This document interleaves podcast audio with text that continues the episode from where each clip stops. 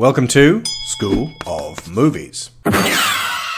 Welcome back to the Disney specials, guest starring Daniel Floyd of Extra Credits. This episode comprises the many adventures of Winnie the Pooh, the Rescuers, the Fox and the Hound, and the Black Cauldron. But first, a little more history to give you all context.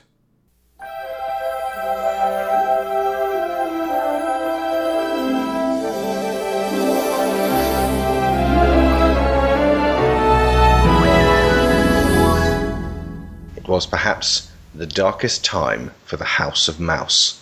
The empty space left behind by the studio's creator, its heart and driving force, was impossible to fill. The budgets for these films began lowering by the year. Aristocats in 1970 commanded the same $4 million as The Jungle Book, although it has made only a quarter the amount of Mowgli's Adventure over the years. Robin Hood in 73 was 1.5 million, Rescuers in 77 1.2. Something needed to be done. Then in 1979, Don Bluth left Disney to form his own studio, taking with him Gary Goldman, John Pomeroy, and 11 to 16 of their co animators in a move that horrified and dispirited the rest of Disney. It's hard to argue with the fact that Bluth was dissatisfied with the way Disney was run at the time, setting out to make films closer to the ink and paint heyday of the company. Unfortunately, the move really badly damaged Disney, depriving them of 17% of their animators, and they made some rash decisions as a result. Much of the next few years' output between the Bluth Company, I love that they're called the Bluth Company, Yeah. and Disney was interlinked. They were rivals and competitors and made decisions based on what the other did. Disney attempted to come back swinging in 81 from their low budget fare with an all new animation style featuring beautiful painted backdrops for The Fox and the Hound. This picture cost 10 times as much as The Rescuers, $12 million, and disastrously made 10 million less than the cheaper film did in return. Meanwhile, the Don Bluth Company put out The Secret of NIMH in 82, which cost $7 million and only made 14. They filed for bankruptcy, and then they made Dragon's Lair in 85, which was successful until the arcade business crashed. In even more desperation, Disney sunk $44 million into the Black Cauldron. A horrendously compromised attempt at fantasy filmmaking, which didn't even make half that amount back and is now a shadowy relic that contemporary Disney would rather we all forgot. Bluth teamed up with Spielberg in 86 and put out An American Tail, which was, at the time, the highest grossing non Disney animated movie ever. So you can see the difference there. The most expensive animated film ever, only made half its budget back. Highest grossing non Disney animated movie ever. Completely different results. The Land Before Time made even more, although All Dogs Go to Heaven was the beginning of another inexorable decline for the Bluth Company, as by 1989 Disney took back the animation crown. But more on that later. Now, you may notice an emerging pattern here. Almost every animated movie from these two studios, successful or otherwise, made between 1970 and 1989, involved either talking dogs, talking cats, or talking mice. From the Disney and Bluth films, I count five with dogs, five with mice, six with cats, and three with other kinds of anthropomorphic talking animals or dinosaurs. Of the 12 movies they put out between them, only one didn't focus on talking animals, and that was the aforementioned disaster, The Black Cauldron. And that's not counting Gummy Bears, Chip 'n Dale Rescue Rangers, and TaleSpin. It was, in effect, not a time for animating people, and it's very possible that part of the secret of the 90s renaissance was moving away from the safety of these creature features. In 1984, Michael Eisner became the CEO of Disney, bringing with him Jeffrey Katzenberg. A lot of people in the know scorned these men for what they turned the company into, but it's key to bear in mind that as soon as the Black Cauldron was out of the way, they started changing things around in a manner which led to the 90s Renaissance. Basil, the Great Mouse Detective, or simply The Great Mouse Detective if you're in the States, cost $14 million, which was cut down by $10 million by Eisner, and it made back $38 million. But now at least Disney were heading back in the right direction, and finally, Oliver and Company somehow managed to net them $74 million, convincing the world that Disney was still relevant and paving the way for their finest hours. On to lighter things, the many adventures of Winnie the Pooh. Winnie the Pooh, Winnie the Pooh. For the first time in a feature-length cartoon. All your favorite Pooh characters share all their enchanting adventures in Walt Disney Productions' The Many Adventures of Winnie the Pooh. It's everyone's favorite bedtime story brought to life. What's all that stomping and singing and silly shenanigans? Christopher Robin! Silly old bear. Hooray for Winnie the Pooh. It's The Many Adventures of Winnie the Pooh. It's Right! Narrated by Sebastian Cabot, he of Bagheera fame. Yep. Uh, now, um, when me and Matt Wetter did uh, a year of Disney and, and basically just watched every single Disney film, I think it was one per week, uh, we were giving our, our different reviews. This is where we started to really diverge because he really didn't like Winnie the Pooh, and I don't know why. I cannot understand why people don't like Winnie the Pooh. Uh, whether you know adults, kids. I remember when I was uh, younger, a lot of people would snort derisively about Winnie the Pooh, it, Brits, and say they Americanized it. And watching it, I just so much of what was in the books is preserved. And it's very, very important to note that the Americans at the time had not heard of Winnie the Pooh. This brought it to America, kept the book alive, brought it worldwide fame and legendary status. I mean that I can't see anything bad about this version of Winnie the Pooh. I think when people say that about Winnie the Pooh, they're not actually talking about this Winnie the Pooh. Um, Oh, Matt didn't like this one. oh, even after. And he likes light and fluffy things. Okay. Oh, well, that's fair enough then. I mean, I think because there, there was was there not right? I could be imagining this completely, but was there not a TV series of Winnie the Pooh? There was, I sang it last time. Pooh Bear, Winnie the Pooh Bear. Remember? Oh yeah. Yeah. Pooh Bear, Winnie the Pooh Bear, looking for fun, chasing some honeybees. That's the one that when I, I realised that was the Winnie Pooh Winnie the Pooh that I hated. You can't call him Winnie Pooh. No, it's a slip of the tongue.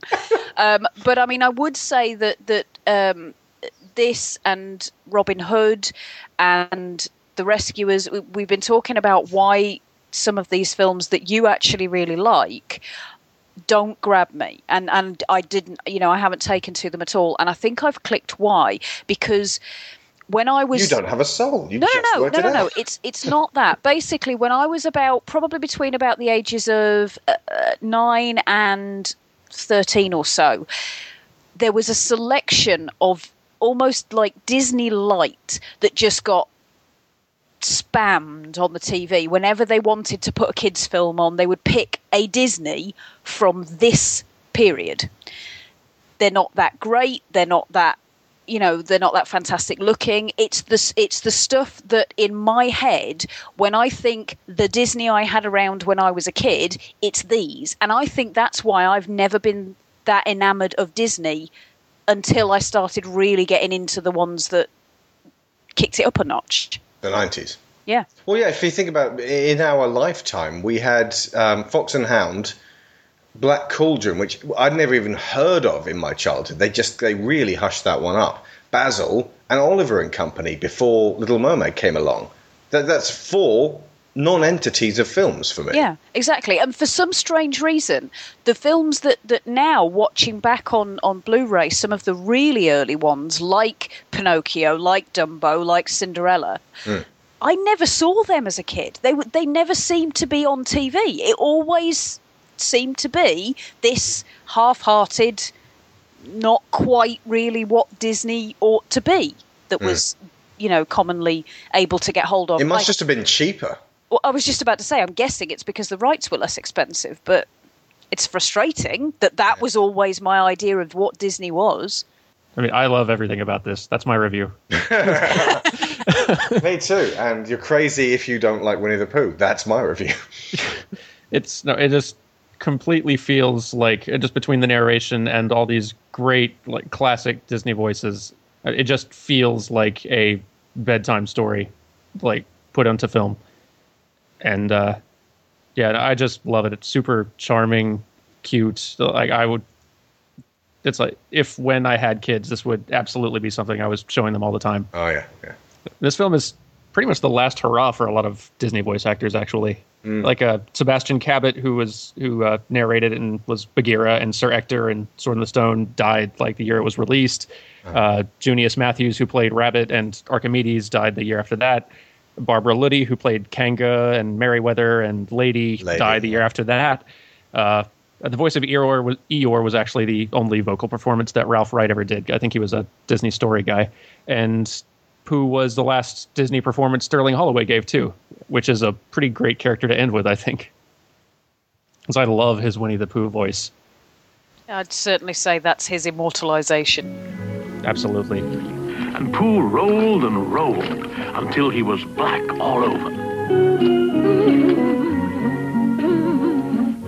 There, now. Isn't this a clever disguise? What are you supposed to be? I'm a little black rain cloud, of course. Silly old bear. Now, would you aim me at the bees, please? Careful, Pooh. Hold on tight. Yes, Four, yes, three, yes, two, yes. one. I'm just a little black rain cloud hovering under the honey tree. I'm only a little black rain cloud. Pay no attention to little me. Oh, Everyone knows that a rain cloud never is funny. No, not a nip. I'm just floating around over the ground, wondering where I will drip. Christopher Robin, I think the bees S-U-S-P-E-C-T something. Perhaps they think you're after their honey. well, it may be that. You never can tell with bees. This is also the point where the um, the animation department's nine old men were quite well on in years. Uh, some of them had already retired. Uh, one or two of them, I think, might have actually already passed by this point. Um, and they had realized earlier in the 70s that they really needed to start bringing some new people in. And so Eric Larson had been working throughout the decade to train up a lot of the young blood that was going to be taking over.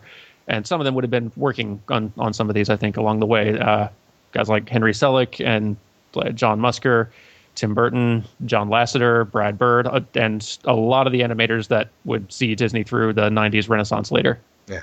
So does that mean then that this was around about the point where not only was Walt gone, but now the people who had worked most closely with him Yeah. were starting to go, and so his influence even was disappearing? Definitely. I, I mean, I think that would explain a lot. it would some it would somewhat. I mean, throughout all of these decades, and pretty much up until the point when all the new Hollywood blood comes in around the Black Cauldron era, a near constant refrain inside the studio is what would Walt have done, and I think that probably persisted among a lot of these ki- a lot of these young guys as well because I mean they were all Disney fans. They were hungry to be a part of this studio and a part of what they'd grown up loving so much. So what like what Walt would have done would have been very important to them as well. Don But- Bluth But they included. wouldn't, they Yeah. wouldn't necessarily have known what Walt would have done. Somebody who's actually worked directly with him can make an educated guess. Somebody who's only ever known his output. It's Or very talk true. To people who knew him. Yeah, you've got to get it second hand and third hand. Yeah. Yep, So that yeah. that could explain some of the dilution. I mean, I, I have to say one of the things I really love about this um, this Winnie the Pooh is the. Um, Uh, the way they play with the idea of literary adaptation and putting that into animation. So all the scenes where they're literally dancing across the page, and hmm. the one where you see Tigger catapulted up above the page of the book, and you've got a live action hmm. background as he hmm. falls back down again, and things like that. I love Yeah. those; they look brilliant. I do unusual too. fourth wall. For, for me, it's it's little things like when Piglet finds out that uh, Owl has found his house and set up shop in it, and doesn't say, "But that's my house." He just goes, oh, "Okay, well." He, doesn't sort of walk off in a sort of okay. uh, I, guess you just take my house. Where he he he he tries to put a brave face on it and smile and be and be happy for Owl having a new house, and then you know, when, when Pooh says, You shall live with me, it's, it's a heart melting moment. I know it sounds really, really simple, but when it comes down to it, it's somebody being able to. It's It reminds me of um, Emma Thompson in Love Actually. Do you know that bit? Yeah, yeah. Where, yeah. where she has to kind of swallow who she is in order to smile for her, her family. When the kids come in. Yep. Yeah, I know exactly the point you mean. Yeah. So um, yeah, it's, it's little moments like that, and it's very episodic, and it's it's full of little things, and a lot of them are, ju- are just throwaway, and uh, some are, are more entertaining than others. There's a lot of sing songs, and you got a lot of Sherman stuff in there, but it never really develops into long songs. They're all about 40 seconds long tops. The Tigger song that everyone loves so much is about 16 seconds long. Um, but it's how best to put it? I grew up. Um, that's I grew up. When I was a little tiny child, I was read Winnie the Pooh and and loved it, and only got to see glimpses of this occasionally. Uh, but when I, I must have seen it on video, I think uh, my my babysitter brought it round, and I was absolutely entranced at the fact that they'd actually managed to bring these characters out of the book, give them voices, give them very vibrant personalities, make them very distinct from one another, and uh, convey these stories in the most charming, accessible way. So I loved it when I was that age, and then I, I, th- I think just there must just never have been a time in my life when I was like, I don't like Winnie the Pooh anymore. I've grown up from it because that's what the whole book is about. When you get to the end and Christopher Robin's going off to uh, uh, to big school, it's you know he's technically supposed to put away these childish things, and so you could interpret the entirety of the Winnie the Pooh story as Christopher Robin imagining all of these uh, adventures happening in a desperate bid to enjoy these last few hours of childhood before he gets carted off to be a man and that's incredibly powerful stuff. The last chapter, which they added to these um, the, these three vignettes uh, for the uh, the cinematic version of this, um, is is really powerful I agree. for me. I'd never actually seen that last little vignette thing. I think I saw all of these different shorts kind of individually, like on individual little cassette tapes down the road. So seeing them all kind of join together in that last bit I'd never seen was actually a real surprise and really pleasant one too. I can understand people coming to this cold, sitting through it, and just seeing what's happening on screen. It could get very dull. But then, I mean, if you. Uh, uh, we're in the minority of people who absolutely love Winnie the Pooh. How much did the um, Winnie the Pooh film make? Let's check, shall we? That's the, the more recent version, which they banked on everybody flocking back to see because they would want to see this kind of animation. Cost 30 million, made 44 million. The 2011. Somewhat their own fault. Well, they, They- buried the bloody thing. It's they released- like they were ashamed of it. they released it on the same day as the final Harry Potter film. Oh, brilliant. Yeah, What? so dead in the water. They do understand that the kids who've got little brothers and sisters, the parents are not going to take the little brothers and sisters to go and see Winnie the Pooh, and They're then the older kids Harry will go and see Harry Potter, right? You you would think. I don't know why on earth they would do that, but And you'd think, well, maybe it'll be rediscovered on DVD and Blu ray if they release the Blu ray in the UK, which they haven't. Ugh. So we'll, we'll get to that film later. I don't love that film as much as I love this. I do love that that film exists, though, and that that's the way they handled that film. And so we come to the last chapter, in which Christopher Robin and Pooh come to the enchanted place. And we say goodbye. Goodbye. Oh, no, please, can't we go back to page one and do it all over again? Sorry, Pooh. But all stories have an ending, you know. Oh, bother. Yes, the time had come at last. Christopher Robin was going away to school. Nobody else in the forest knew exactly why or where he was going. All they knew was it had something to do with twice times and how to make things called ABCs and where a place called Brazil is. Pooh, what do you like doing best in the world? What I like best is me going to visit you and you saying, How about a smackerel of honey? I like that too. But what I like best is just doing nothing. How do you do just nothing? Well, it's when grown ups ask, What are you going to do? And you say nothing. And then you go out and do it. I like that. Let's do it all the time. You know something, Pooh? I'm not going to do just nothing anymore. You mean never again? Well, not so much. Pooh, when I'm away just doing nothing, will you come up here sometimes? You mean alone? Just me? Yes. And Pooh, promise you won't forget me? Ever? Oh, I won't, Christopher. I promise. Not even when I'm a hundred? How old shall I be then? Ninety-nine. Silly old bear. Wherever they go, and whatever happens to them on the way, in that enchanted place on top of the forest, a little bear will always be waiting.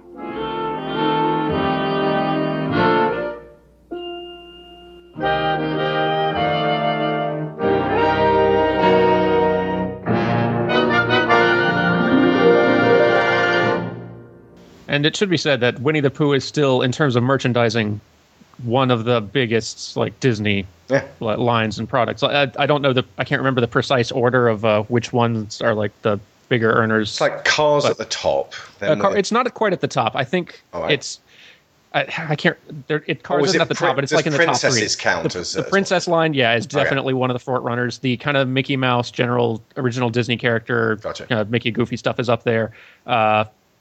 The yeah, Cars stuff definitely up there, Lilo and Winnie the Stitch and Winnie the Pooh surprisingly popular as well. and Winnie the Pooh stuff that. is way up there as well because it's like just tons of very young kid like uh like baby clothes and uh just baby a toys lot and of stuff like that. a lot of Lyra's stuff when she was tiny was um, the was Pooh, Winnie yeah. the Pooh themed, and I think that's another one of the things that I like about it is that it's it's not aggressively gender marketed.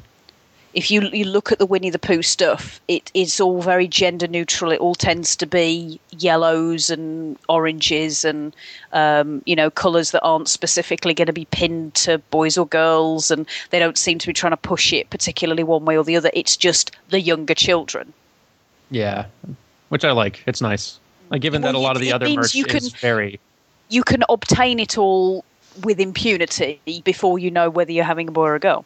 Yeah, yeah yeah. And given that the Or other two other- popular lines are princesses and cars, which are definitely very like marketed and sold very divided across the gender lines, it's nice Mm-hmm. Yeah. have it that they have that the young that their youngest facing line is could very much be targeted to anybody. Yeah.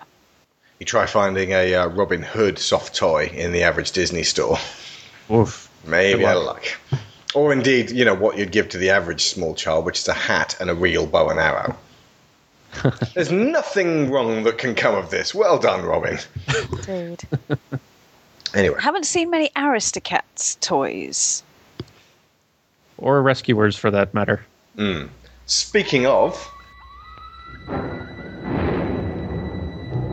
At last, after four years in production, comes the crowning achievement in Disney animation and storytelling The Rescuers. Look out! Here she comes! A bold new adventure Where is she? Where is she? You get down there and find the big diamond, or you will never see that Teddy again. That poor little girl. We gotta find her and help her. Meet a cast of captivating new Disney characters. This emergency meeting of the International Rescue Aid Society is now in session. As you know, our society has never failed to answer a call for help. Oh, Mr. Chairman, please, please may I have this assignment? Bernard and Bianca, two secret agents on a date with destiny. And Orville, the albatross, an airline pilot on the skids. Are, are you hurt, sir? Nope. One of my better landings, Bud. Evinrude, the outboard dragonfly. Poor Evinrude. Your carburetor is all pooped out. With the voices of Geraldine Page, I've got to have the devil's eye. Bob Newhart, Holy mackerel, that's it! and Eva Gabor. The devil's eye. You'll see action, dazzling adventure. Here is all the warmth and charm of Disney animation at its best. Mayday! Mayday! Walt Disney Productions The Rescuers. What's happening? Do they want us now? We are going to have us a rip snorting fight. You absolutely, positively must see The Rescuers.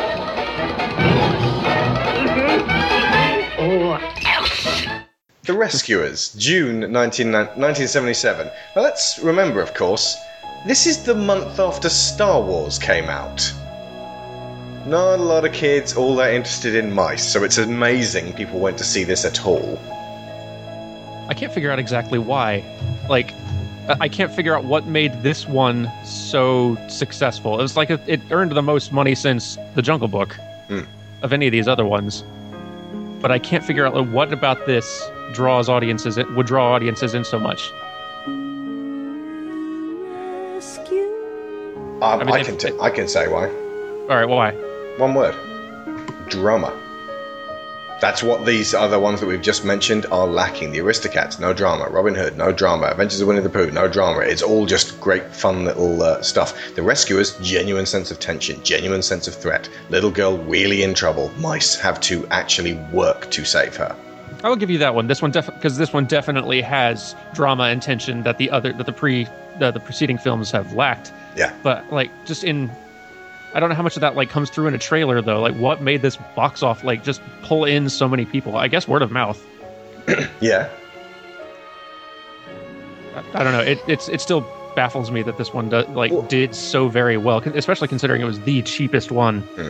they'd made so far. Also, The Many Adventures of Winnie the Pooh was released in March 77. April, May, June. It was only three months between the two. Pooh may have reminded people why they like Disney. That's a good point, actually. That that could very well have had an impact. So then they were like, I might go and see this new one, you know, while I'm queuing for Star Wars. What month did Again. Star Wars come out? May. Is it feasible? May 22nd.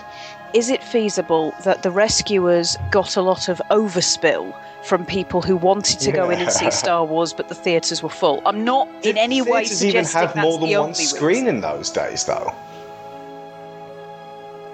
I'm sure some of them would have done. Oh, sorry, May 25th, 1977.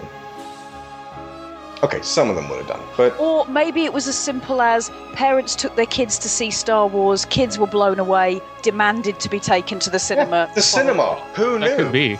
Yeah, people were like, "Oh, suddenly this is a great place to take your kids, and it's not too expensive." Maybe so. Thank you, Star Wars again. I didn't. I mean, I hadn't intended to go into this with thinking about Star Wars, but I just thought 1977. How close would this have been to Star Wars? Very.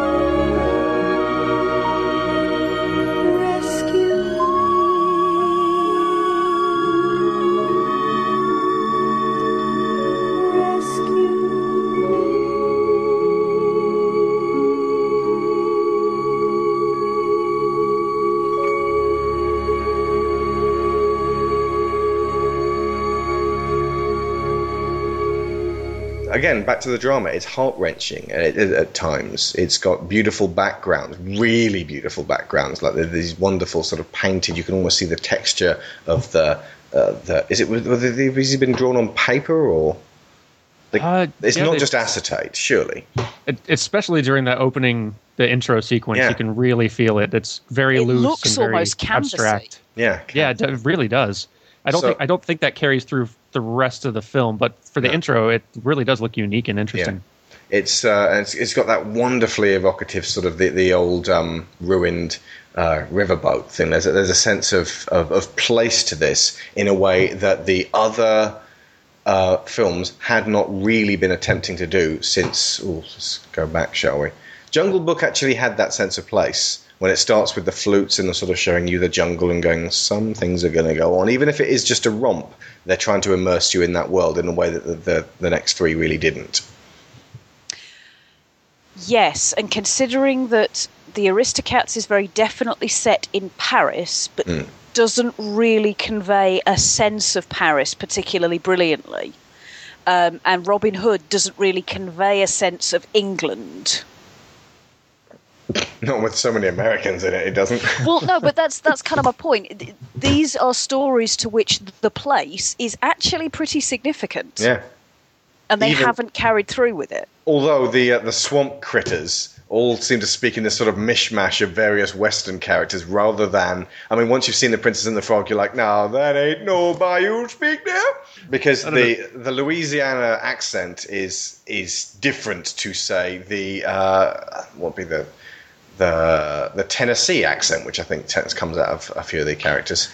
As much, as far as I can tell, and this is after I've botched a lot of accents myself. Uh, it, I mean the the accents kind of are all over the place, just general southern kind of uh, Mm. country countryist accents. But uh, But I, I they're- couldn't they're- begin to they're minor what they characters, are. yeah. But they are, yeah. Yeah, And- uh, but they also delivered a really hateable villain uh, uh, who is a genuine uh, threat. Medusa is an ancestor of Mother Gothel. She is, say, let's say, daughter of Lady Tremaine from uh, Cinderella because she has that same level of very passive aggressive. Uh, you have to w- gain their confidence, make them like you. Uh, well, how do you do that? You force them to like you. And it's like she's just under the surface. She's this horrible person, but she's able to sort of, when she speaks to Penny, and um, uh, and she's kind of like trying to be kind of, well, you wouldn't want to disappoint me now, would you? She's not exactly dripping with threat. She's just, she's being like sort of Mother Gothel in a kind of also. Uh, Plus, I believe getting kind of chubby. She's she's getting pally with Penny, and at the very end, when Penny says, "You know, um, I'm hoping that you know I get picked up in the uh, orphanage," she says, "Who would ever pick up a homely little creature like you?" In this awful, like terrible put down. I'm amazed, Sharon, that this didn't immediately make you latch onto this movie. I I can't explain it either, but it, it just I don't know. Medusa was originally going to be Cruella de Vil again. They uh, they were going to bring back the character, and uh, you can actually see that, that the film actually would have played out pretty much the same with de Vil. I th- my only explanation for it is that I I think I had mouse block. Too many mice. Yeah. I, I, I think that's what it comes down to. Too many animals in clothes. Yeah. I'll admit there is something, and I can't quite put my finger on it, that leaves me a little lukewarm on this one too. Even though, ah, like everything, Alex, you soulless cynics. no, everything you mentioned is actually great. Like Medusa is fantastic hmm. as a villain. She's modelled on Milt Kahl's ex-wife. By the way, he really didn't like her, and so he he immortalized her as this Yeah. awful, horrible character. So and this was his venom- last film too. The Yeah. last one he worked. She was pretty much his final character he worked on, and he pretty much did all of it by himself. He was pretty perfectionist. But even if it was venomous, she's so one like like there's so much swagger to her and sway and and she's sort of like she's she's a hideous person, but she's kind of sensual as well. I don't know if that makes any sense. Mm, like she's no, got this know what you horrible bony but sort of like more uh, uh, uh, egg timer sort of body and, and figure, and it's like something terrible has gone wrong with Jessica Rabbit. And uh, Mm. yes. but at the same time, you can tell the ug- the true ugliness in her just comes pouring out from within whenever she speaks, and you realize what kind of a person she really is and how psychotic she is. Uh, but yeah, she, th- there's so many frames of animation to her, and there's so much character in there that she's hypnotic, and she's one of the triumphs of this. The other one for me is the combination of Bernard and Miss Bianca, because um, Eva Gabor as Duchess is lovely but oblivious Yeah. As Miss Bianca, because as opposed to being set up with a begone long one, Phil Harris, who's always totally cool about everything, even even if he's sort of um, uh, caught uh, caught out. Bob Newhart's Bernard. Uh, it's it, it's all comes through in one little movement he does. It's when he licks his lips nervously in a kind of a kind of way. He's Butters. He's a geek. He's a nerd. He's us. He's this sort of little guy who's never met anybody who's particularly um, uh, exotic or, or beautiful, or has never been able to really talk to one. And he's thrown in with this woman who chooses him and sh- who sees something in him that she wants him to be close to her. And uh, she's so glamorous and kind, and at the same time, she is a little bit naive and oblivious. They sort of play off each other in the fact that while Bernard is uh, paranoid and um, uh, superstitious and um, uh, what's, what's the word? Pan pessimistic. She's optimistic and she sees the good in things, and she, you know, uh, she's one of those people who, I, I, a lot of a lot of why I like Miss Bianca is probably due to my own mother, who has a very similar way of just sort of breezing through life, and everything goes. Not so much, not so much everything goes right for her, but she doesn't like. I get frustrated about everything. I claw at the table and chew the furniture and go, ah, why don't things work out for me? For some reason, my mother doesn't do that, and things work out a lot easier for her. It's it's it's weird like that. But you you put someone who's not sure of themselves together with that kind of person, and you have this sort of a very kind of special on-screen chemistry, and it's. I love the the little song when they're um, uh, uh, flying off on on, on the um, uh, albatross. And here's the thing: I did not see this growing up. I don't think I really saw this and paid attention until I got it on Blu-ray a few months ago. So this is not like I grew up with this and obviously I can't see its flaws. I'm only seeing its strengths. See, I did grow up with it, and it never really seized me.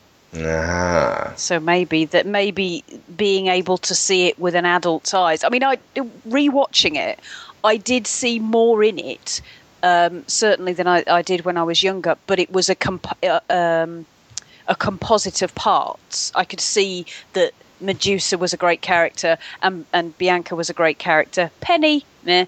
Um, but um, but generally, I could see all the things that were well made about it. It just doesn't quite coalesce. So when you watch this and you didn't think, what would Lyra do if put in this position? She's about Penny's age. She's about Penny's level of comprehension of things. You weren't thinking that. You were just completely divorced from that idea, and uh, that's okay. That'll never happen to Lyra. I think on some level, but there's something so ah no, I'll tell you exactly what it is, and it's the whole Smuggler's Cove thing. Mhm. Famous Five. I am very familiar with children dealing with this kind of thing and being extremely uh, not exactly nonchalant, but the, the threat being so mitigated because the narrative is intended for young children that I couldn't see it as a real situation. See, I saw the threat, uh, especially of, of Penny being crushed by this woman, as being very strong uh, throughout. There's a point, though, where Penny imitates Medusa and she does her little swagger, and it's kind of her way of coping. And I, I said to uh, Lyra, the reason she cares for Teddy so much is because no one's there to care about her, so she projects what she wants to be treated like onto this bear. That's why this Teddy is so bloody important to her. And it, it, there's so much in there. Be brave,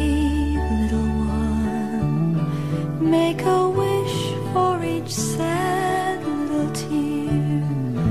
Hold your head up, though no one is near. Someone's waiting for you. Don't cry, little one. There'll be a smile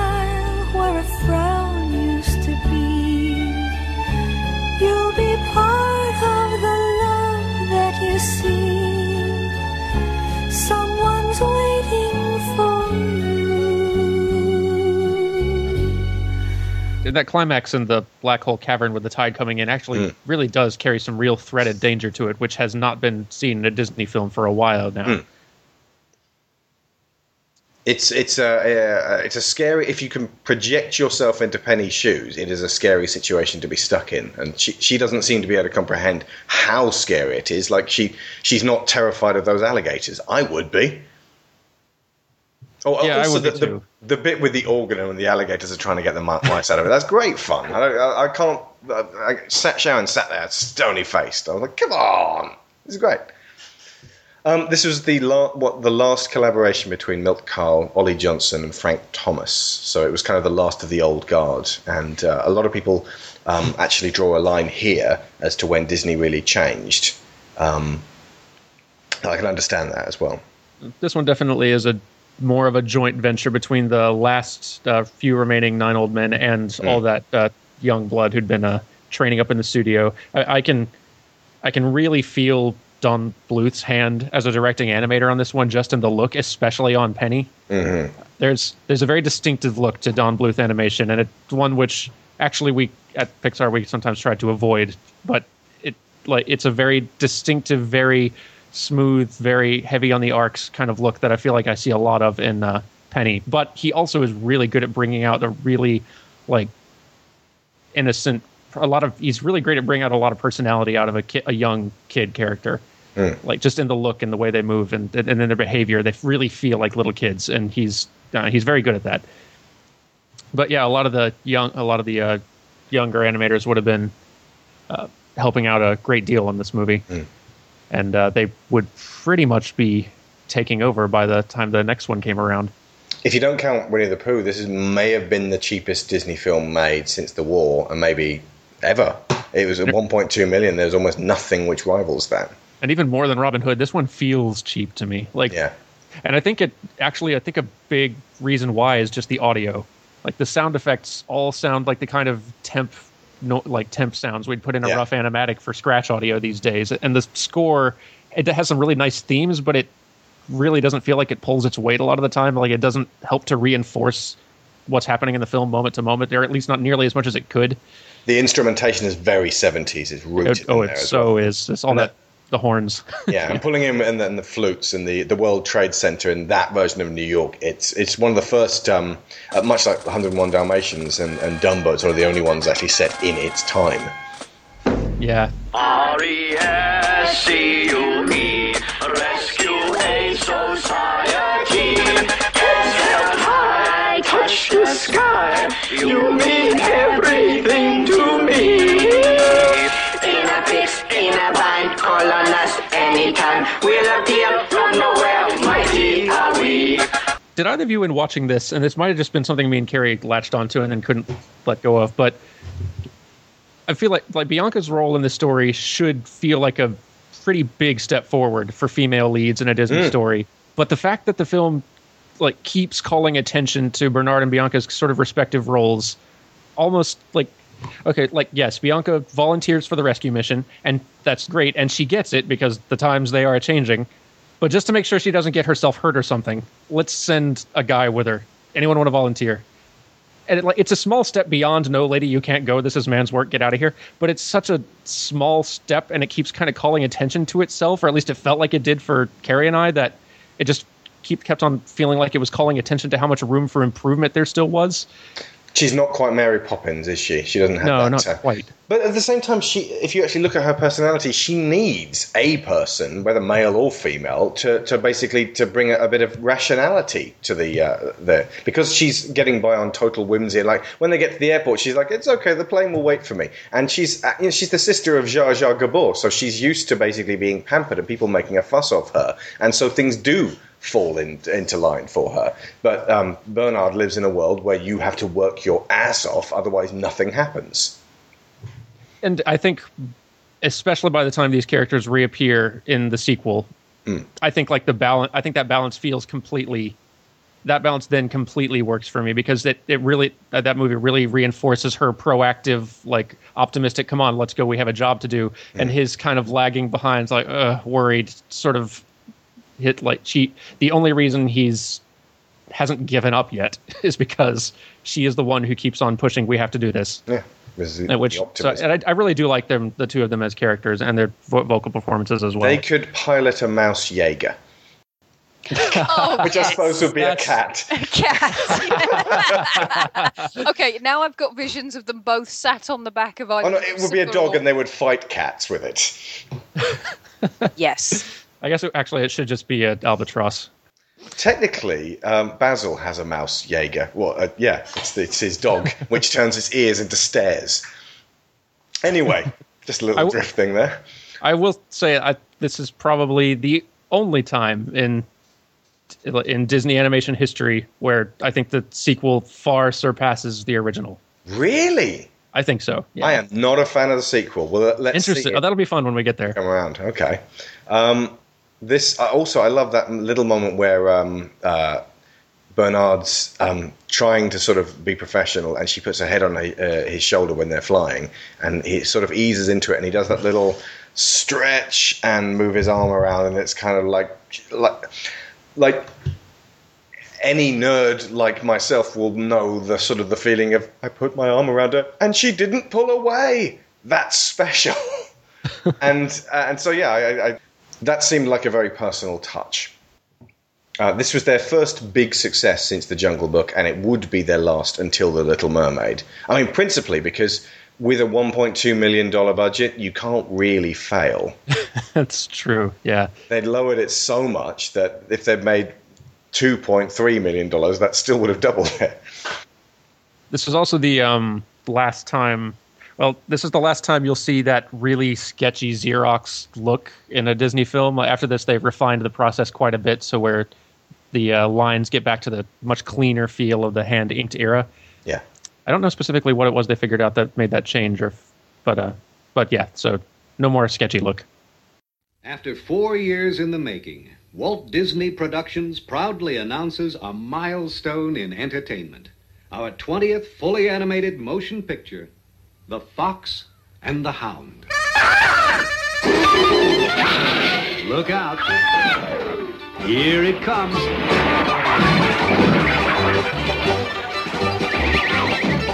Hot out of Walt Disney Productions. Holy sm- Oh, The Fox and the Hound. my, my. Look at that. A fox and a hound playing together. They were born into two different worlds. I'm a fox. My name's Todd. What's your name, kid? Mine's Copper. I'm a hound dog. Natural enemies, Wow. Look at those teeth. but the best of friends.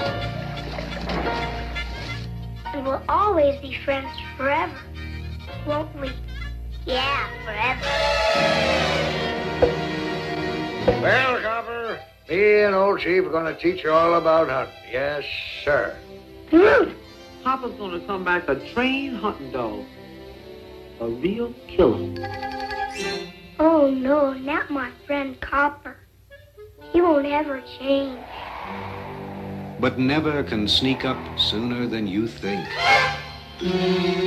We're still friends, aren't we? Those days are over. I'm, I'm a hunting dog now. All right, boy, get tracking. Smell them out.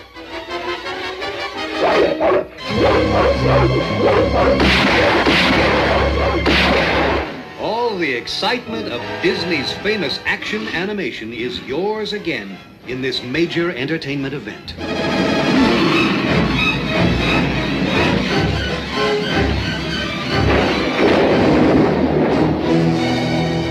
Best friends make the worst enemies. Disney does it again. The way you've always loved it. Animation in the revered Disney tradition. A heartwarming story the way Disney's always told them. The Fox and the Hound.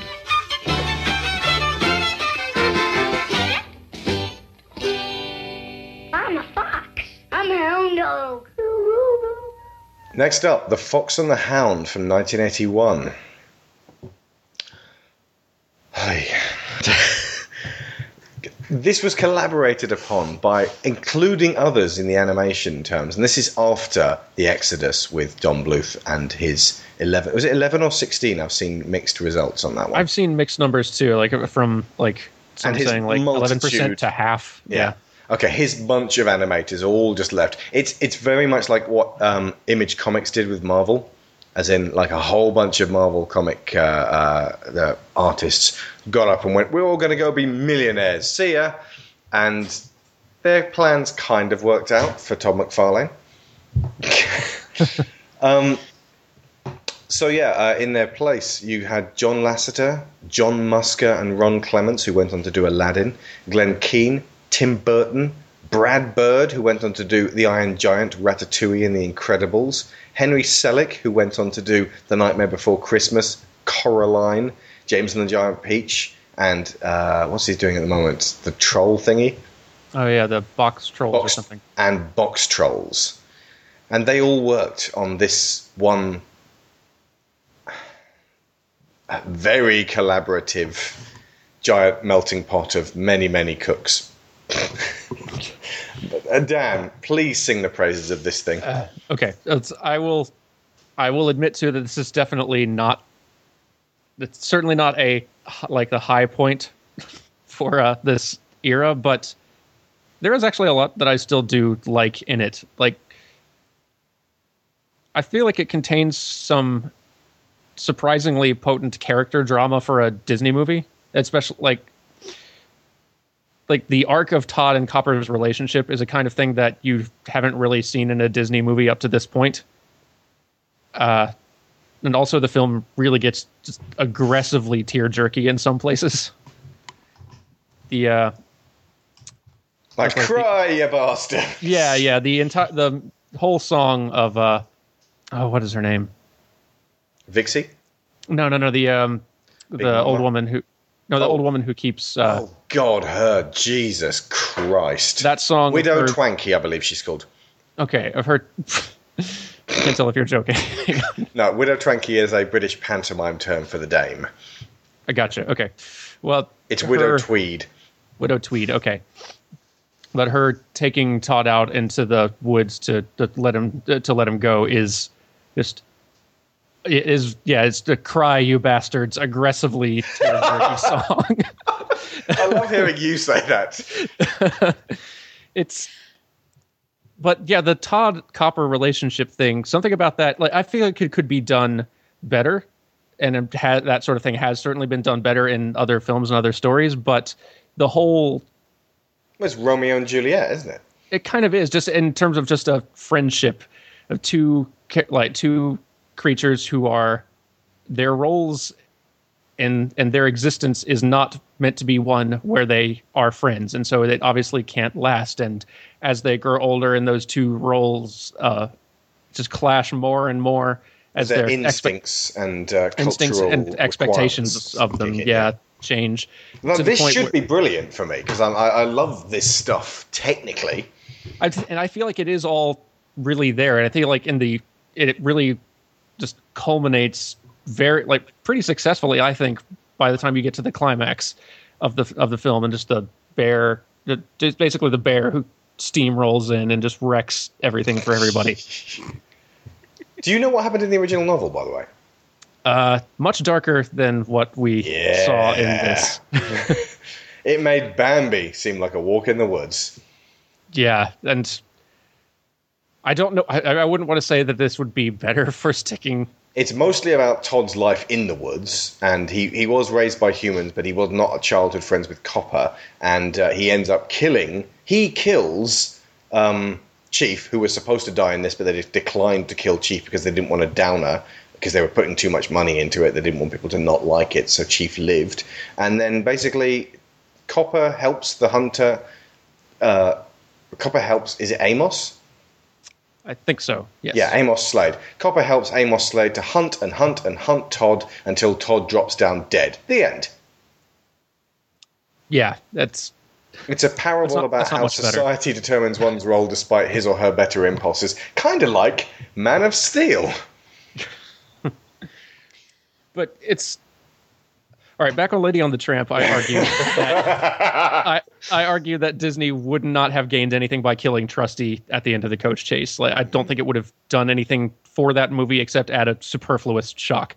On this one, I am 100% in the opposite camp. You think Chief, should have died. Chief dying halfway through this movie absolutely would have given Copper far more reason to turn on Todd. And like as it turns out, the fact that Todd nearly gets Chief killed and that turns Copper against him, it works okay, but I I feel it would have been a lot easier to sympathize with Copper being out for blood if Chief had died there instead of just ending up in a cast for a little Back while. Back to Romeo and Juliet, it's Romeo killing Tybalt, and Juliet being very, very angry and upset because her cousin's dead, and it was Romeo what done it.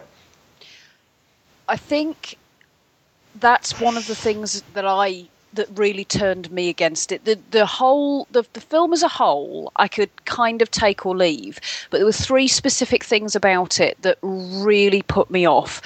One was the fact that Chief did not die. Therefore, when Copper stands there and says basically I will make Todd pay for this and, and is absolutely furious. He's furious about the fact that Chief's leg has got hurt a little bit You hurt his leg. which really does not narratively fit. Um, the second thing is actually earlier in the film. Um, it's when I think it's the owl is singing a song about again with the I know, owls! I know. Again with the owls, but she's singing a song about how you know they're playing together and they're so innocent and oh God, when you're completely- the best of friends. completely naive um, to the fact that they're natural enemies. No. Through the eyes of the the whole child, point, the whole the world point seems magical. is that as children, there is nothing to set them against each other. Society turns them into enemies. That is not the same thing as being natural enemies. If you're going to use it as a, a, a representative thing, then you're missing the point entirely. Otherwise, it is simply about the fact that dogs chase foxes. And the third thing um, is when uh, the widow takes Todd into the wood, and there's this big whole thing about how ostensibly she's taking him and letting him go free because she doesn't want him to get killed. Because if he stays with her, the idea is that, that the hunter and um, and Copper will go after him until they catch him and kill him.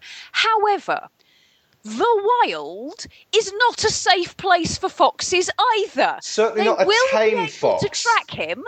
Other things will potentially be able to kill him. What she is basically saying at that point. he that almost point, dies of exposure. Were it not for that helpful, was it a badger? something like that, yeah. But what she is basically saying at that point is, "You're gonna die. I just don't want to know about it."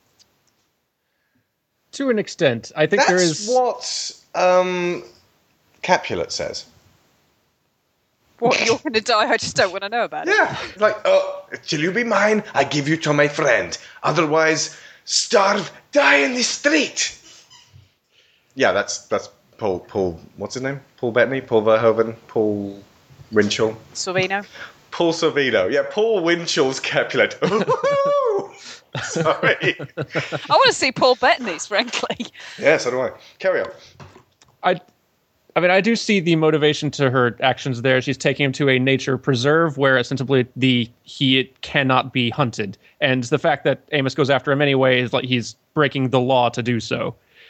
But it was so, and she, and she knows that keeping she knows that keeping the fox there in her house, it's like the fox is not safe there.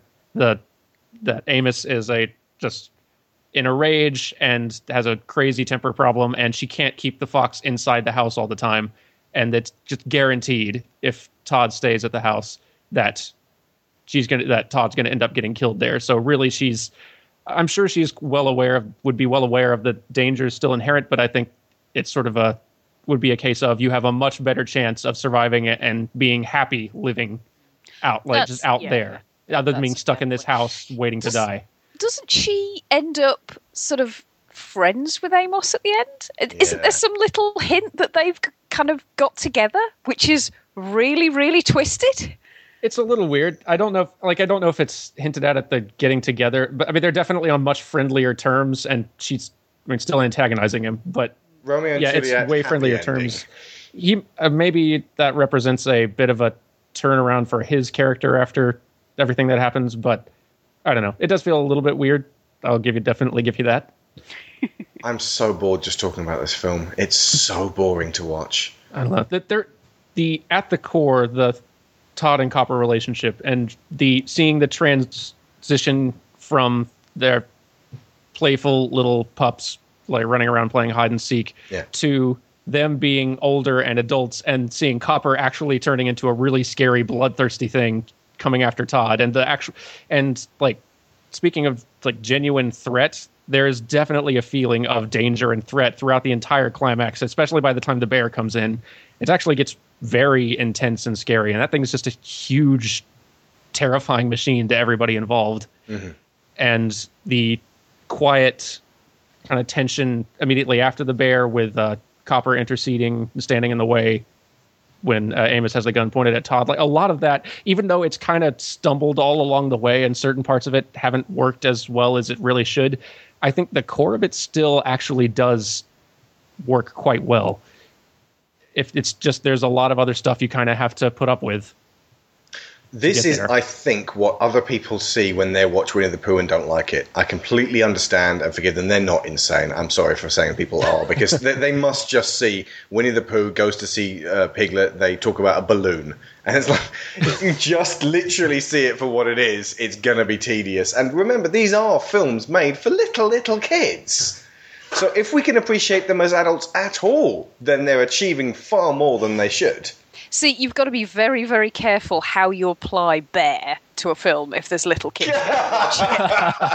we went to see Brave. Didn't realise quite how much bear there would be. There was, in fact, 90% more bear than was advertised. We thought it'd be an end of level boss.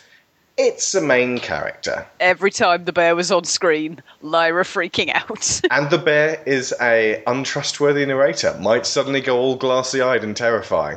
Mm-hmm. So, yeah. it has to be Baloo. If it's not singing the bare necessities, it's mortal danger. Baloo or Little John. Or, Or, hold, or holding a balloon floating up a honey tree. yeah, Yes. those bears are all. Those bears are. All the gummy bears. Except those bears. Bouncing here and there and everywhere. all the bears in Brother Bear, except for actually no. When we get to Brother Bear, have you seen Brother Bear yet, um, Dan? You haven't. I don't even remember if I've seen. Uh, I've seen Have you seen of it Bra- at least. Brave. Oh, Brave. Absolutely. Then yeah. you've seen Brother Bear. Um, Great. Have you seen Brother Bear? Then you've seen Brave. It's the same film, um, only with a mother-daughter relationship or a brother-brother relationship. In fact, technically, it's a brother-brother-brother relationship. Uh, but uh, there is that same level of. I mean, technically, there is a link between that and this because um, that and I suppose The Lion King and Bambi, these are all animal films where they, they go, okay, there is this thing called nature, it may not be particularly pleasant. And they just hint that there might be a lot more danger than these animals in clothes talking would suggest. In fact, I, was thinking, well, why couldn't the rescuers be 101 Dalmatians in the same world? There's a very good reason for that, um, because um, in the rescuers world, the mice talk. And it's like real mice can talk, they just choose not to talk around people. Whereas in 101 Dalmatians, dogs talk to each other and only to each other. They don't speak English. So they're two completely different worlds. And even if it's just a question of the dogs aren't talking in a way that humans could understand them deliberately, humans who saw the rescuers, uh, as in the Rescue Aid Society, even if the mice weren't talking, they would still go, Why are those mice wearing clothes? Yeah, that mice got a tiny little hat on. Who and made at him least, that hat? at least in Cinderella, you know she's dressed the mice. Yes, she's the lunatic with the very tiny sewing kit. Exactly. Um, but uh, but it's not just mice. Cats. The cat in the Rescuers also talks. There's it's, it's like it, there's different rule sets for different Disney worlds. So there's a reason why you can't just have them um, cross interacting pollinate. with each other. Exactly. But yeah, this is one of the ones where they kind of Disney in the wild a bit more. So I should at least respect it for that. It's the fact that it doesn't really commit to that, just like Bambi, that um, leaves it falling short. I will say this about The Fox and the Hound, though, and this is something that I think I'm going to find myself saying about most of the Disney films retrospectively, having now seen Oliver and Company, and that is that the animation is still gorgeous. The backgrounds in this are beautiful. They, they, when they've gone back to where they're doing the woodlands, and you've got all these almost impressionistic trees um, filling in behind everybody, I, I I could just filter out the foreground and just sit and watch those. Yeah, absolutely. Yeah, and that fight with the bear at the end, the animation on that is pretty exceptional. Uh, That's Glen Keane kind of uh, showing how much of a animation superstar he was going to become. I, guess that by that point he already was. It's pretty much the standout piece of animation in the whole film. That's another reason why The Rescuers feels a little bit cheap. There are occasional times when the camera pans across what's obviously a canvas.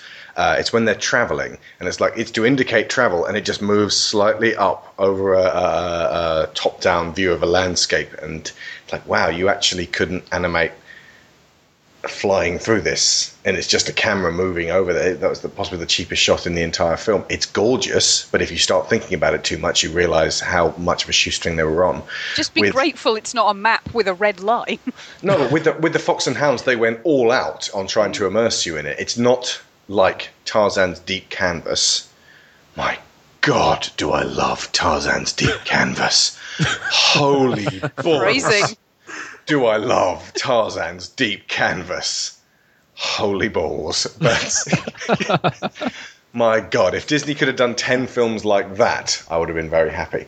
Um, but uh, but it, it has similar feelings. To, uh, there's other films which do that as well. Um, I think Bambi has a, quite a bit of um, sort of like moving backgrounds to sort of uh, establish depth. Yeah, the old multiplane camera tech. when you're the best of friends, having so much fun together. You're not even aware you're such a funny pair. You're the best of friends. If you pal around with that copper hound, you'll wind up hanging on the wall. Keep your nose to the wind and you'll keep your skin, cause you won't be home when the hunter comes to call. When you feel that natural affection lead you in the positive direction, you gotta stop showing off, start showing up with little old natural you. Goodbye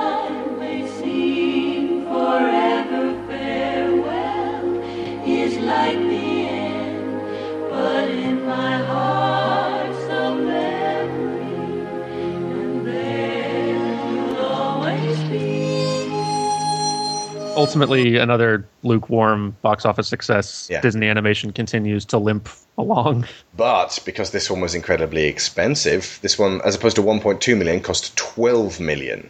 Yeah. And this one was something that Disney had already just lost a huge amount of their animators, a huge amount of their faith. Suddenly, it's not just that they lost these guys in a bus crash or something, they went across town and became their competitors. Really giving them the reason to actually pull out all the stops and just do it and just like, finally compete. And this was what they came up with. Oof. Yeah. Uh, and, and like I said, it made 10 million less than the Rescuers did on its shoestring budget. So that's dispiriting to everyone who worked very, very hard on this.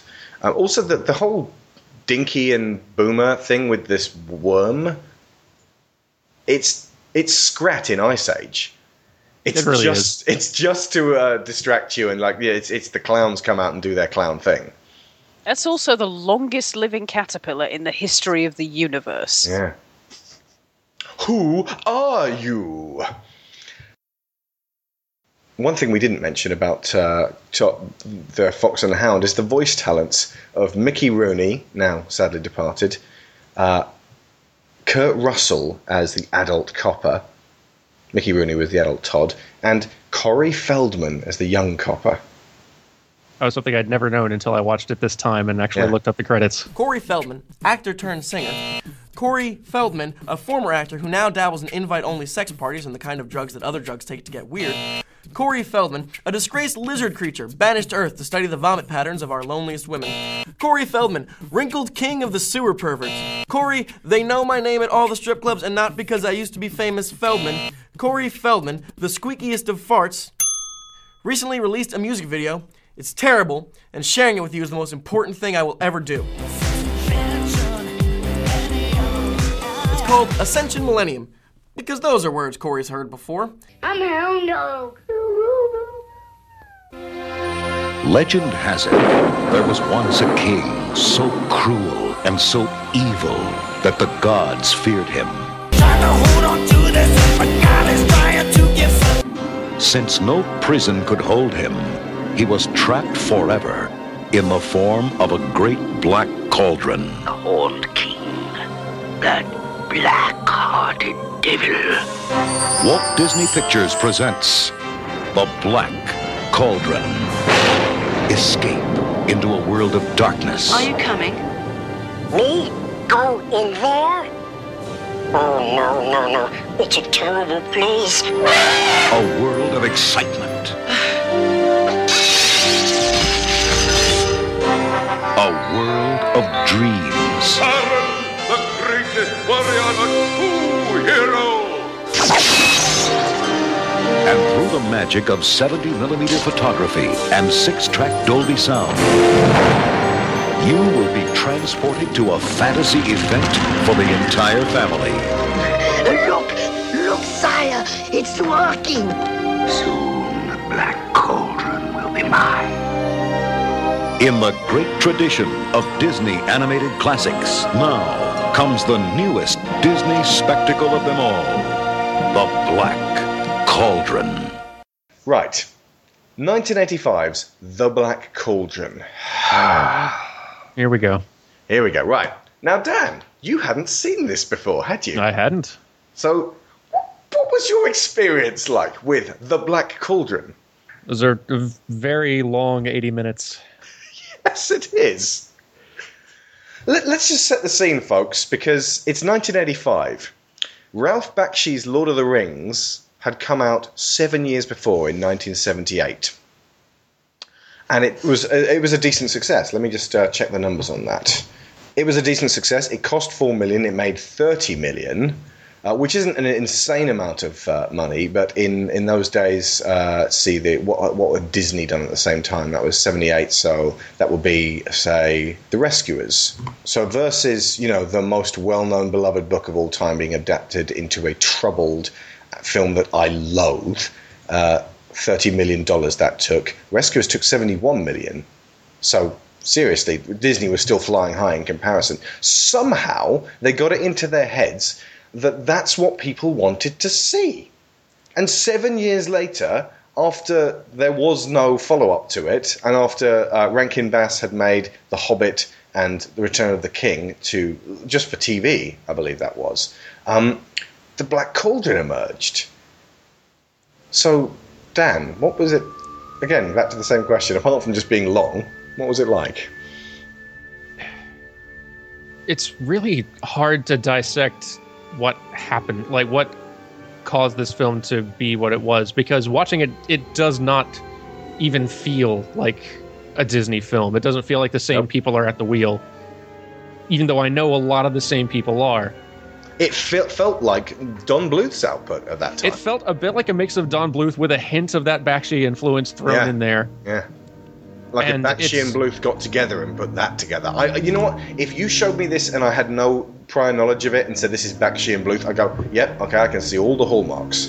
I and totally I, I would pick out things that I would I would see as, as like like the what appears to be rotoscoping. I would pick out and go, yeah, well, that's obviously what, what Bakshi did. Whenever the Horned King turns up and whenever Yep. the Cauldron Totally. turns up, uh, and the worst thing about that is that was brand new computer technology. They were using what's the actual uh, name of it? APT. Uh, well, the APT thing was, uh, I think, a still with the ink and paint technology thing that was going to try to replace Xerox, but didn't end up working. But that was their early, early CG experiments. Sometime, I assume, after uh, Lasseter got yeah like got canned for trying to push it, they still introduced it. But uh, but yeah, they did like use CG for some very limited elements, like the cauldron and some bubbles, and so- just some very small stuff here and there. It Was their early experiments. Yeah.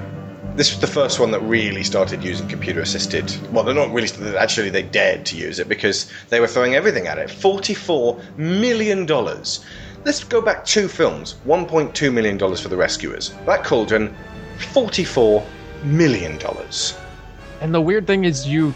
All right, there are a few sequences where you do actually see that money at play. There are a few places where just the color work and the design and all that really does end up looking really beautiful, especially where a lot of effects and lighting and crazy stuff is concerned, like uh, the uh, the that king kind of uh, The just- Horned King. the yeah the horned king uh, going up and just like bringing that cauldron to life and just the crazy light show and spectacular effects and everything. It looks very it looks very Fantasia like almost. Oh yeah, they're obviously trying to evoke uh, Fantasia, and, and uh, it almost seems like if they were they were just going to go back and use those techniques again, it might actually have been more uh, effective to actually remain consistent throughout. It's really hard to find ways to complement the movie. I mean, there are bits and pieces strewn about all of this just mediocre, boring, just waste that like you can see some little sparks of interesting characters hidden underneath these characters that don't end up being that interesting. The three There's- witches are fun. The three witches are kind of fun, though just sort of superfluous and Yeah, that whole section pointless- didn't need to be in there at all. our main character hero is completely dull and just boring. Princess Eilonwy has her moments, but she comes in far too late. Yeah, also a bit dull. The um the bard, what's his name? Flew Flair Flim, Right. Uh, played by Nigel Hawthorne. and he has like some of his little uh, kind of character bits and game the bit with the stuff with the harp and the what all right so how does the gag with the harp work it's been a couple weeks since i see it basically it does it pluck like break a string every time he lies Yeah. okay but he but he's this just some seems like something which was in the book, and they were like, "Well, we've got to put that in," and then they, it just kept being on the list of things they had to come in, and for some reason, everything else got crossed off, but this one got left over. yeah i mean it's it's a f- fun little bit of business and some of his acting is like in terms of animation is really entertaining and fun but just ultimately this film is just such a slog it feels like it's two hours or more long Yeah. it is just boring and it's i it's really hard to even looking at like behind the scenes stuff and stuff that's been written about it it's hard to figure out exactly what the cause of it was Yeah. No one said uh, you know, there's nothing on the DVD about making of. Nothing. It's just I, like I mean i don't blame them it's Yeah. i, I want to understand on one hand i can understand all right so you've got a studio full of young blood and new artists and the old guard are completely out of the picture now Yeah. and these guys are hungry and ambitious and they really want to make something they, they really want to put their stamp on this Yeah, and they don't want to let Bluth beat them. And I mean, and this is a film that they had been expecting to work on for some time. It got delayed multiple times. I mean, some have said that one of the reasons Bluth left is because they kept on pushing this film back, and he was just like, or, and and he was just got fed up with, okay, so we're just going to keep working on Rescuers and Fox and the Hound and whatever else. I'm leaving. We're we're going to go actually make something interesting. I'm going to make something with mice, and then another thing with dinosaurs, and then another thing with mice, and then another thing with dogs. Well done, Don. Yeah, but it, still, that- it, this might have been one of the reasons he left. It's just this was a big, ambitious thing that a lot of the animators were really hungry to get to. Like, and you can kind of, you can kind of imagine the situation. You've got a bunch of young guys who grew up watching Disney films and loving it, and they're and now they're adults, and they kind of want to bring a little bit more of that uh, darkness and a little bit more maturity and a little bit more. I mean, they've seen stuff like uh, clearly they've seen Bakshi's uh, Lord of the Rings stuff because you can really that, yeah. you can really feel the influence and the look of this. And But that's the thing. They should have looked at that and gone, right, here is how we can make that better. Because I mean, this is 11 times the budget. To put things a bit more in perspective, uh, this The Chronicles of Prydain is a series of five children's fantasy novels by Lloyd Alexander, uh, and they were published from 1964 to 1968, just over five years, one a year. This is number two. You never get the feeling that it's part of a long, an ongoing series. Ever. you really don't. You never get the feeling of where they are. That's the thing about Lord of the Rings. This is Middle Earth. This is a character in the story. It's the most important character. You need to care about what happens to. Is it called Prydain, the land? I It guess. draws I on don't know. Welsh. Exactly. I shouldn't be asking this question. It should I have been firmly established what the land is, why the Horned King wanted to. Like, when the Horned King pulls up his army, who are they going off to attack? yeah, they never show the people that inhabit this world. You never you never see what this world is. You never see what this world is like at its best, so that you feel so that there's a threat of it being ruined. In It's- Willow, a really like Diet Coke version of Lord of the Rings, my favourite of the fantasy films of the 80s, even in that film, they make they go out of their way to establish that there is a land, a place called Tir Asleen. They go out of their way to establish that there are two sides of this war uh, that's been going on for a long time, and there are a lot of places getting caught in the crossfire. That the Nelwyns live in the Shire, which has not been uh, caught up in, in all of this, and that you know when Willow journeys out into it, he is heading into a war zone. It's just exactly the same as Lord of the Rings. It's it's almost the other thing is there's been so many really good films recently about a young lad who wants to be an awesome warrior and isn't very good at much of anything. Kung Fu Panda, How to Train Your Dragon, and those are DreamWorks, and they do it so well. There is no point watching a film that does it badly. No, it's true. That's what's that's part of what's so weird about this. Like I can understand the film does not look visually and like especially in the animation up to par with what with anything else that Disney has put out. And I can understand I can write that off as we have a lot of young animators who are not quite experienced enough to be able to manage something this ambitious. I mean, part of the reason why you might have been seeing so many films with animal characters is because people are really hard to draw I'd imagine so, right. yeah.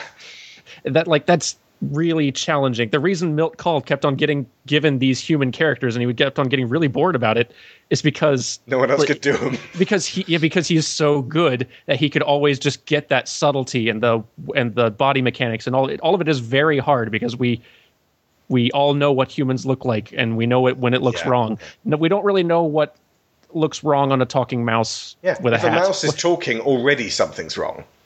Exactly. So There's we just some have to accept a stylization there. amount. Yeah. And this is a film with two main human, oh, three main human characters, and it's predominantly human-esque type characters in this film, and it's and it's semi-realistic looking for a for a Disney film. Not not a whole lot of stylization to the look. It's I I can understand why visually this isn't quite up to par with just a younger staff. What I can't get is why the story and the characters especially feel so weak. Like even in a weak Disney story, usually the characters at least are charming or entertaining or interesting. I think I may have an explanation for that because it struck me when I was watching it that Yeah. the problem with um, swords and sorcery style fantasy um, is that it's a very particular audience, and people who aren't into swords and sorcery style fantasy get bored by this kind of film. People who are into swords and sorcery fantasy this the way the story carries out in this it's the most boring part of a swords and sorcery fantasy it's where they're doing the setup of here's the thing that's going to get kidnapped or stolen and somebody's going to have to go and find it it's all set up it's all outlining you know somebody takes the pig. That should be 10 minutes at the beginning of the film and then the rest of it is the quest to, to get her back. Um, and and frankly we need something with a bit more weight to it uh, narratively speaking than a pig that can tell the future. Um, but i think for me it was just the fact that this whole um, We haven't explained the story to the people at home, most of whom won't have seen this film. I think I've just summed the story Well, yeah. up. To be There's quite honest, most of it is boy- the, trying to Okay. find this damn pig. There's a boy. He's Po from Kung Fu Panda. He wants to be a warrior. He he has a pig who, for some reason, can tell the future. The pig tells that the the the Horned King Voldemort slash Sauron is gonna rise up and bring up his demon army of fucking of zombies of zombies or something and he has to take the pig to safety in the woods somewhere and that will achieve doesn't matter because then his quest is underway. And then he gets then the pig gets kidnapped by a dragon conveniently and then he goes to a castle where the horned king is stops the pig getting killed because it's not doing its fortune telling properly meets a princess is she a princess or is she claiming to be a princess She's Claiming to be a princess. but she's actually a scullery maid. Something. Then they meet a guy who's got a harp or something. Then they meet some fairies. They escape from the Horned King. Then they meet some witches who they bargain with to get. Oh, fuck, I forgot about Gurgi. They meet Gollum. they literally meet Gollum. They With really, really do. fluffy, like with Dobby's mentality of like trying to help out, but you know he's hapless. He doesn't have Gollum's like nastiness, but He's he's got sweet. Gollum's voice most definitely. the definitely. little squeaky goblin that's constantly pulling on the horned king's robes. Yeah. That's Gollum. Yeah. Go- uh, Googie Google. uh, whatever his name Gurgi. is. Gurgi, Gurgi. Is, is Smeagol. Yeah. Okay. So they, they meet a golem.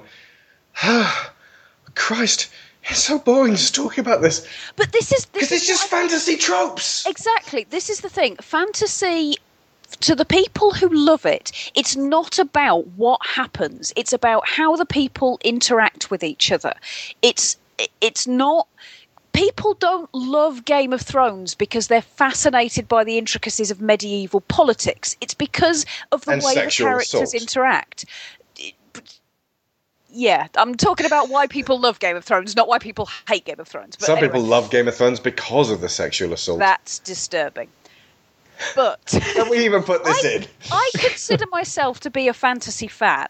This film bored the pants off me because it's all about the the what happens the the time devoted to the three witches arguing about the fact that they're going to swap the sword for the cauldron but then they're going to get the cauldron back anyway because the the kids aren't going to How know long what must that have taken to animate? How mu- How many millions of But dollars we don't wasted? know. We don't know at that point. Why is the sword so important to It's not. boy whose name I can't even remember? Why is it such a, a huge sacrifice for him to give it up? What possibly possesses them to think that because the cauldron requires a sacrifice in order to be able to prevent it doing its bad thing, You that climb these into the people cauldron, you die. are obviously not going to do that. so they- you might the as well They give them the cauldron. They don't even think about it. They go, "Well, if you've got to climb in and then you die, I ain't doing it. I ain't doing it either." Right, well then let's get captured again. Okay, and then they get captured, and then Gurgi steps forward and throws himself into the cauldron, going, "You know, well, no one ever cared about Gurgi." And I just thought that was actually, that would be a really good way for the actual Lord of the Rings to finish. And this is how boring this film was. We went off onto a divergent conversation, Sharon and I, of like, wouldn't it actually just have been better if Frodo couldn't throw the ring in at the end and Gollum steps up and takes it from his hand and then just tosses himself and the ring into the uh, into the pit because he understands he's never going to be free of this thing and it's the only way that he can be free. And so it's a self-sacrificial act, but it's also an act of, uh, of freeing himself. They didn't want a suicide at the end of this film. That's why they didn't do that. Ultimately, you know, Gurgi wants to live, and so it is kind of a sad moment. But then they fuck it up again, and like, it's okay. Gurgi lived, happy ending, because he just gets coughed back out of the cauldron and he's fine again. Because they rebargain with the witches to get them the cauldron back to get the sword, the cauldron, the cauldron and the sword, the sword and the cauldron. The Horned King's in there somewhere, But the loss of the played by John Hurt. the loss of the sword is meaningless because the kid has basically decided that this sword is not really who he is. Yeah, he's not a warrior. He's actually happy being an assistant pig boy, I mean, which is that's, fine. that's the point of it, really. The whole point of the film is just be happy being an assistant blacksmith. But we don't, try don't. be a. There's no focus on that. There's no discussion about it. He never has a conversation with Eilonwy about the, his ambitions and the things that he wanted to achieve that he's never been able to achieve. We don't know these people, and if you don't know the people, fantasy is pointless because it's trees and leather jerkins and over-expensive mead. you do get a you do get a bit of visual storytelling of. Uh, I guess part of the reason it's hard for him to give up the sword is because that sword basically cuts through anything, and he can very easily feel like a powerful warrior using it. Yeah. So he gets to kind of play at powerful It's a warrior for a noob little while. But by that point, I already don't care about don't that care, kid. So like, I don't care what he what arc he's going through. I'm already bored. Yeah, it doesn't. Ma- it doesn't matter to us that this kid gets to be a powerful warrior. In terms of like, even as a kid watching it, in terms of power fantasy, there's better out there in 1985. Star Wars had come and gone. The second Death Star had exploded. This was so backwards. Luke Skywalker, he is not. God no. Um, Maybe yeah, if you've just- got Luke Skywalker as your lovable protagonist that's captured the nation and the world's hearts, and then that has slowly petered out, and this is the best you do with a character that you've all got five books worth of characterization to put into him. Does I don't know. remember his name? I don't remember his name. Taran. Taryn. Okay. And that's only because I have a photographic memory. Audio photographic. Oh man. Oy. man, On maybe- the upside, it has an Elmer Bernstein score, which is very resplendent of Ghostbusters. So that's more about the achievement of Ghostbusters, but you know, it's a start. Lyra got it, didn't she? Yeah, she did after a while when it, when he came in with the sort of creepiness. It's very, very expensive. It's a lot of money thrown at something that, hmm. t- from the beginning, had a very weak story at its core. And I don't know if that's because there were a lot, there was a lot of new blood in the story department as well, and they weren't ready for a film of this scale, or maybe it was just just trying to condense multiple books worth of story into one 80 minute film was just a big challenge for them. But all the money getting thrown at this thing was not going to fix that weak story at its core. I can't help wondering, you know, if Don Bluth and a few of the other animators had really, really been um, aiming for this and, and looking forward to working on this and then left before they actually put it out. Could it be that the enthusiasm and the people who actually had the drive to do it properly drizzled out the door?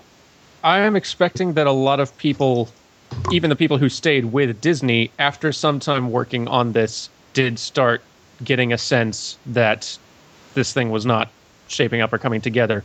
I expect there are a lot of people who moved on to the next film. Who Because that's the other thing about fantasy. You have got to love it. If you are going to adapt it successfully, you have got to love it. Yeah. Yeah. Uh, I mean, I, maybe it was just uh the lack of an experienced guiding hand to rein in all this youthful enthusiasm and a bunch of kids wanting to make their own thing and just really leave their mark. I mean, they wanted this to be their Snow White, and it definitely did not turn out being that. And it, uh, That just makes me sad. no, that's ah, that's always the depressing thing. Like behind every terrible film is definitely some people who had the highest possible hopes for it and Yeah. really poured their heart into it, which always sucks. But I mean, I mean, this film's production woes either directly ended up causing or closely coincided with Disney company structure changing a lot. Yeah. Uh, like uh, it would cost Ron Miller his job. He was the chief executive at the time, and Roy Disney kind of led a coup to replace him. And uh, for the first time in the company's entire history, new leadership was brought in from outside the studio. Mm. And uh, uh, Michael Eisner came in with Frank Wells, and they were entrusted of entrusted with basically turning the company around because it was in a pretty weak state. Uh, Eisner brought Katzenberg with him from Paramount. They both had been kind of working with film stuff over at Paramount, and um, the thing was though these guys were these were Hollywood guys. These were very business type guys. This, which is not at all, which is very different from what Disney had been and how Disney had been run. And they didn't know animation. They didn't know how to work with artists. If you watch the documentary Waking, Waking Sleeping Beauty, it really, really shows how little they know how to communicate with artists. I, I think that's, a story goes that Eisner uh, famously announced to the employees uh, upon being hired, like how happy he was to be at Disney, how he had grown up with all these Disney characters like Heckle and Jeckle and Mighty Mouse, and just to a totally stone faced response from the actual employees. Just and to make tensions even worse, like one of Katzenberg's first actions when he got brought in was to move the animation department out of the Burbank studio where Yeah. so much Disney history had been made, and move him out to this really lot, this really sketchy lot out in Glendale somewhere. And there was there was a lot of dread and anxiety in the studio around this time. It's just, I mean, and to his credit, Katzenberg really threw himself into it, and he tried to learn as much as he could. But he still comes, but he he and Eisner and all these other uh, Hollywood guys who came in still always came at things from a really business perspective. And this is the point in Disney history where it starts getting a lot more complex and hard to figure out, like what motivated different creative decisions or just decisions in general with the company. Because before this, you always had Walt, who loved animation, who wanted to like, who was always in the animation department's corner and wanted to make the great animated films. And he would, when they succeeded, he was right there with them. When they failed, he was right there with them and trying to keep them go- and keep them going and making sure that it didn't get shut down because he loved this stuff. And like I mean, Eisner and Katzenberg would end up leading Disney animation into what the greatest era of its entire history, arguably, unless the one we're in is probably starting to show itself to be a pretty great contender. But but neither of those guys had Walt's passion or love for it. I mean, they weren't visionaries either. These were just Hollywood business guys. Very, And very so- shrewd businessman. Yeah, Oh, yeah, so and the- very good at motivating people, even if it unfortunately did was very uh, aggressive in the way they did it. Very much so, yeah. I mean, this is an era of butting heads and the eternal push pull between artists and businessmen, which is pretty much defines per- the production of feature animation today, too, for better or worse. This basically set the stage for how the business of animation was run. Yeah. And It's notable that uh, uh, Lasseter, being in, uh, in charge, a creative director at Disney, definitely helped usher in a new age where that creativity could actually be put to good use rather than Chicken Little. definitely that was a pretty that ended up being a pretty big shift. Yeah. I mean, but then again, uh, like as there are lots of little complaints I'll have about Katzenberg and Eisner, and lots of things that I'll want to credit them for too as we get further on into this history. But it really like Black Cauldron definitely revealed a studio that needed some outside perspective Yeah. like when like when Katzenberg came in, uh, Black Cauldron was already well underway, near finished, and he saw a cut of the film, and he decided that it was in dire need of some editing. It was found it way too violent. He found it just it really needed to be cut down, and one of the producers told him that you can't edit animation, which is one of the stupidest things I've ever heard. But like I'm I'm not a f- I'm not a fan of everything Eisner Katzenberg did, but stuff like words like you can't edit animation reveals to me a studio that was in desperate need of some shaking up because that it reveals some really entrenched, closed off like, Yeah. mentality and some rigid Well, adherence. the to idea way being there, I'm always done. assuming we've put the work into the animation. There's no way you can cut it out. Well, yeah, well, that's the thing. Like you, you can edit animation. You can totally edit animation. You don't want to because if you've had to edit something after the work was already done, then you have done it wrong because that's the most expensive possible way to do it. You want to get all this editing stuff figured out before you go into production. Yeah. But you can still edit it. and of extra work. Yeah. you can still edit it though, and so yeah, like some outside perspective was desperately needed. So I have heard one dumber comment regarding animation. Sharon, you probably already know what this one is. Go on. It was uh, uh, an acquaintance, an associate of mine in college, uh, announced that, uh, that you couldn't re- like, that animated films weren't real films. That animated films didn't have directors. Oh Not in the same way. I mean, it took me about six seconds of just go, what to just say Akira, and then just I couldn't even be bothered to carry on arguing with him. um, I could have carried on at the time. I think the Iron Giant had just come out, um, but uh, yeah, that's that that's the bo- most boneheaded statement I have ever heard regarding animation.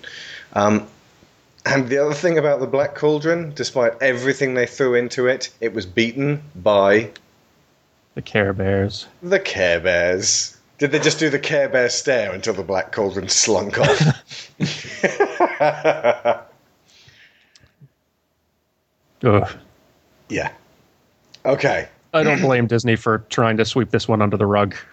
Apparently, they repurposed some of the assets to help make the Gummi Bears TV series, so maybe it didn't amount to nothing. Somebody didn't actually ask me if we were going to cover gummy bears, and we aren't. But it's um, heartening to know that the uh, Disney cartoons like that and TaleSpin and Chip 'n Dale Rescue Rangers and DuckTales still resonate with uh, fans in their 30s now. Um, that's it for us this week. To play us out, here is Tomorrow is Another Day from The Rescuers, performed by Shelby Flint. Come along. Will there be sunshine shining? Will we find a silver lining? Come along. Sing a song. When today becomes tomorrow, will we find joy or sorrow? Sing a song. Is it wrong to put all our hopes together and wish for something better?